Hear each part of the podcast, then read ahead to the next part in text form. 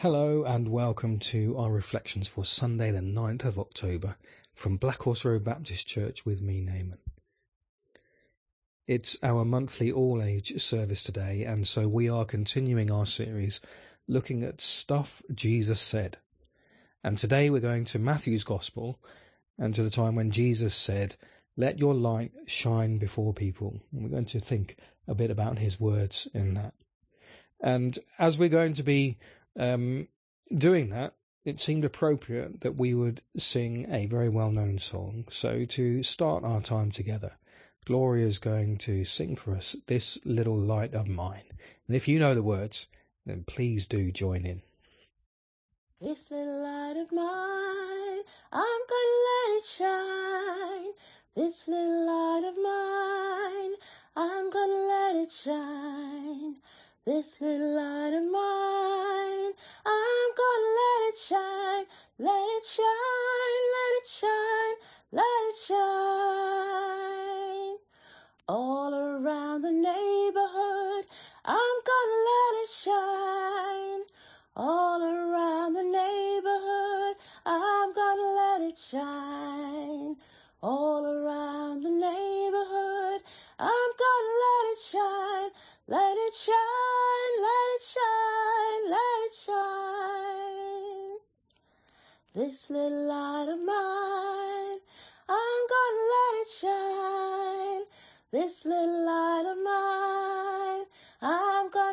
Shine. This little light of mine, I'm gonna let it shine. Let it shine, let it shine, let it shine. Let it shine, let it shine, let it shine. Let us take a moment to pray. And as we're thinking about light and light shining, perhaps we also can think about the opposite of light and darkness. And maybe we want to take a moment to pray for people and places that we know and can think of that might be in darkness. We want to hold them and lift them before God and ask Him to shine His light and His love into their lives. We remember the words of Jesus where He said that He is the light of the world and that whoever follows Him would not walk in darkness, but would walk in light. Heavenly Father, we thank you that you sent Jesus for us as the light of the world to bring the light of your love and truth into our lives. We thank you for being able to know your goodness through Jesus. We thank you that the darkness of our sin and shame is removed as you shine the light of Jesus in our lives. We thank you that we can also see and know that in our world. And so we want to take a moment. We think of people that we know and love who are struggling at the moment, who feel that they are in dark places mentally, emotionally, spiritually, and physically. Lord Jesus, please shine your light in their lives disperse the gloom and the darkness from their hearts and their minds, and help them to trust and hold on to you.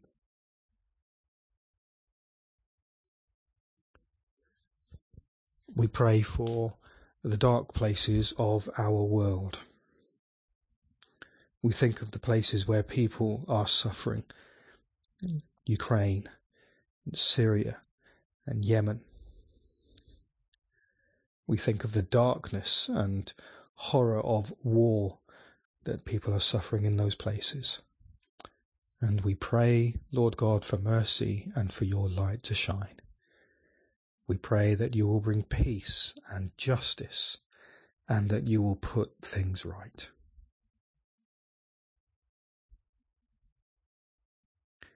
And we pray too for ourselves.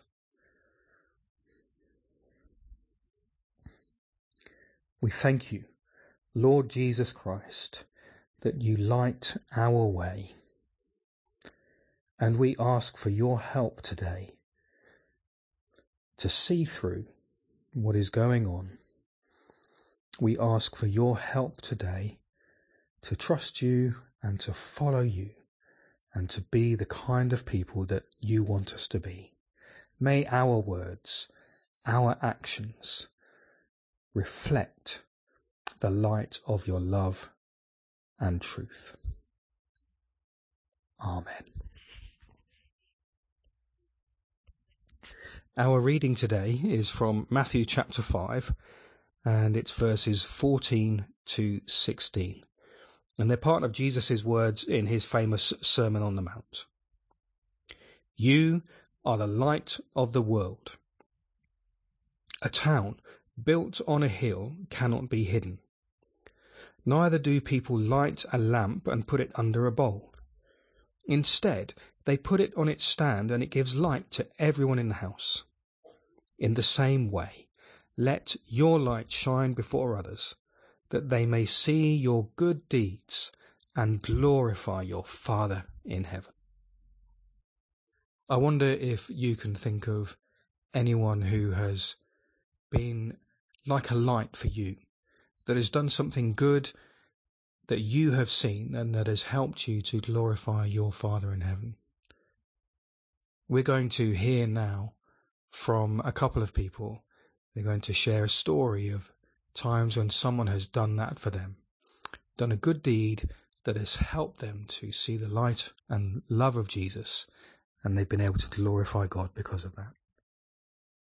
My example of when um, somebody has done something kind is when my mum was in the quarantine hotel. Um, Catherine Plouer um, made us a meal. So not only did it help my dad um, because he didn't have to cook, it was also just a really nice meal and it was something thoughtful and she went out of her way to help us.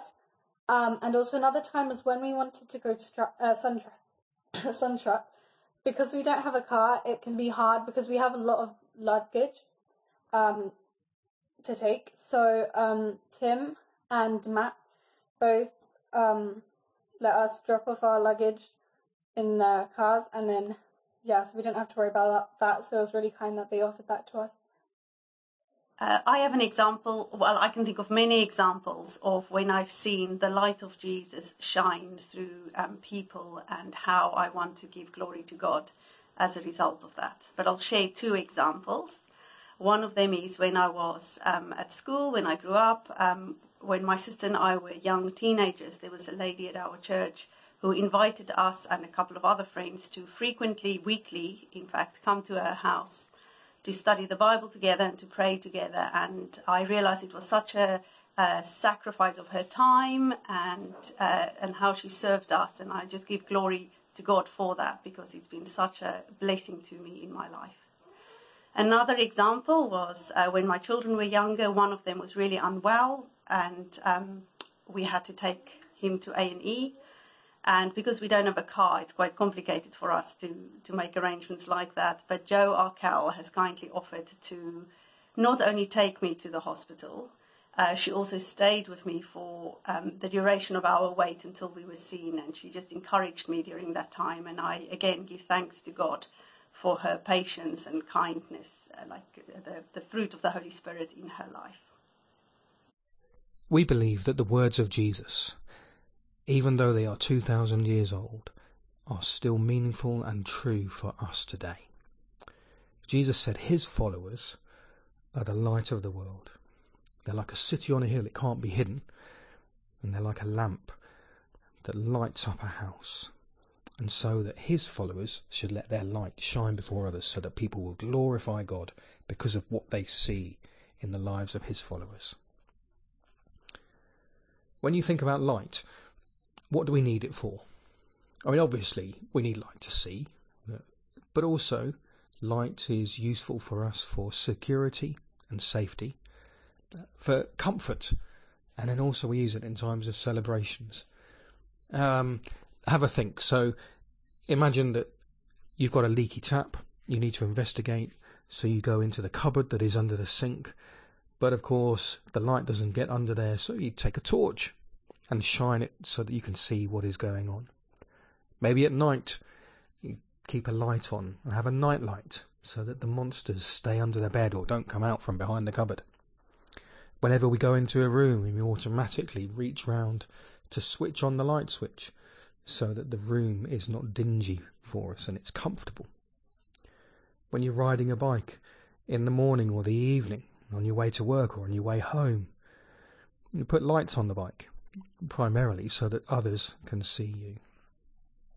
When someone has a birthday, we light candles and put them on the cake to celebrate their birthday.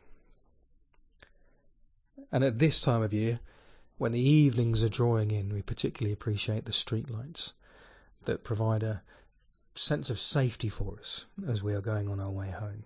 And this is what Jesus says his followers are meant to be like in the world, seen and known for the good things that they do that show the grace and the love of God, that demonstrate his glory and draw people to him, and that help people to see truth, that help people to feel safe and secure, that bring people comfort, and that also enable a sense of celebration in life as well. These are good things we can think of.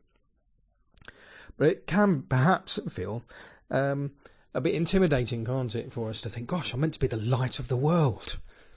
What does that look like? I wonder if you can think of people that you know who have helped you in their Christian in your Christian faith through their example. Maybe there's been somebody in your family, or a friend, or somebody in your church somebody you came across and you looked at them and saw something in them that helped and encouraged you. That's been like a light. Or maybe you look back historically and there's people that you can think of, people that have shone with the love of Jesus. But it's very easy then, I think, to think, gosh, I'm, I'm not like that. I, I, I, can't live like they do. I, I can't do what they did. So I just want to encourage you with a couple of thoughts about being the light of the world. And the first one is this. You, by yourself, are not the light of the world. When Jesus says you are the light of the world, he's talking to all of his followers. He's saying, you folks, you, all of you, are the light of the world a city on a hill. A city doesn't have just one person. A city is made up of many people. The lights of the city. When I come down the M5 on my way down from Carlisle and I arrive to see the view of them, the Docklands and Canary Wharf that you get as you come down towards London. And it's not just one place that's there that you can see, but it's made up of many places.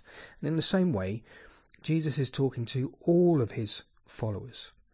And so the good deeds, then, that Jesus refers to are not simply our individual acts of kindness and generosity, although, of course, they're good things and they're included in what Jesus is saying, so I'm not excluding them. But it's not simply down to you as an individual to be the light of the world and to bring glory to God. It is the collective life as a church of the church as a whole. It's as we live in Christian community with other people who trust God that we show a different way to live. Jesus kind of gives some ideas of what that looks like when he uh, goes on after he said this in his Sermon on the Mount to talk about some of the values and morals that his followers were to live by. And he calls for us to be people who seek reconciliation instead of living lives of anger and revenge, to be people who live lives of sexual purity instead of committing adultery, to be people who are faithful in marriage instead of seeking divorce, to be people who keep their word and can be trusted with their word instead of making oaths and promises very easily, people who give to others instead of seeking to get back from them, people who love their enemies, people who give to the needy and share what they have, and people who are not materialistic, who don't seek wealth and power. And those things are not down to us simply as individuals, but about the way that we live together. That's seen in the book of Acts, isn't it? In Acts chapter 2, when the first church came, um, happened, what did they do? They shared their lives and their homes and they shared their food and they shared their money and they praised God together. And then people saw and they enjoyed good favour with the people and they were added and people became Christians. So you're not meant to just kind of do this simply by yourself. The pressure's not on you. It's about us together. But also, you on your own are not the light of the world. So you by yourself are not the light of the world, but also you on your own are not the light of the world. What do I mean by that? I mean that you don't have to draw up from within yourself acts of goodness and kindness that show something to other people. Being the light of the world sounds an awesome responsibility, doesn't it? And and also it reminds us of something else that someone else said, surely. Jesus said that, didn't he? He said, I am the light of the world. Yes, in John chapter 8. But then he says that if we follow him, we will never walk in darkness. And the Bible goes on to say in 1 Thessalonians that when we trust Jesus, we become children of the light. And the light of Jesus is reflected in us. There's um, a Christian called Robert Murray M'Cheyne who read biography of another Christian, and after reading it, he felt a bit dispirited because he thought, "I'm what kind of Christian am I compared to this?" But he said, "How feeble does my spark of Christianity appear beside such a sun?" And maybe you can relate to that. But he goes on to say, Yet even his was a borrowed light, and the same source is still open to enlighten me. You might not feel as great as some Christian hero from the past. You might not even feel that you're much of a Christian compared to somebody else that you know. Yet know this, it doesn't come from you. Just trust Jesus. The same source is still open to enlighten you. Love Him, know Him, and be with Him. Believe that He has taken you from the kingdom of darkness into the kingdom of His glorious light, and it is His light that shines out through us. It's not our own source of light that we have to generate. We go to Him and we trust Him. And as we know Him and trust Him, the light of the world shines out through us so that we can then go into the world living and loving together as God's people, declaring His praises and showing His glory. Let us go and do that. Amen. Let's finish our time together by saying the grace together. May the grace of our Lord Jesus Christ, the love of God, and the fellowship of the Holy Spirit be with us all now and for evermore. Amen.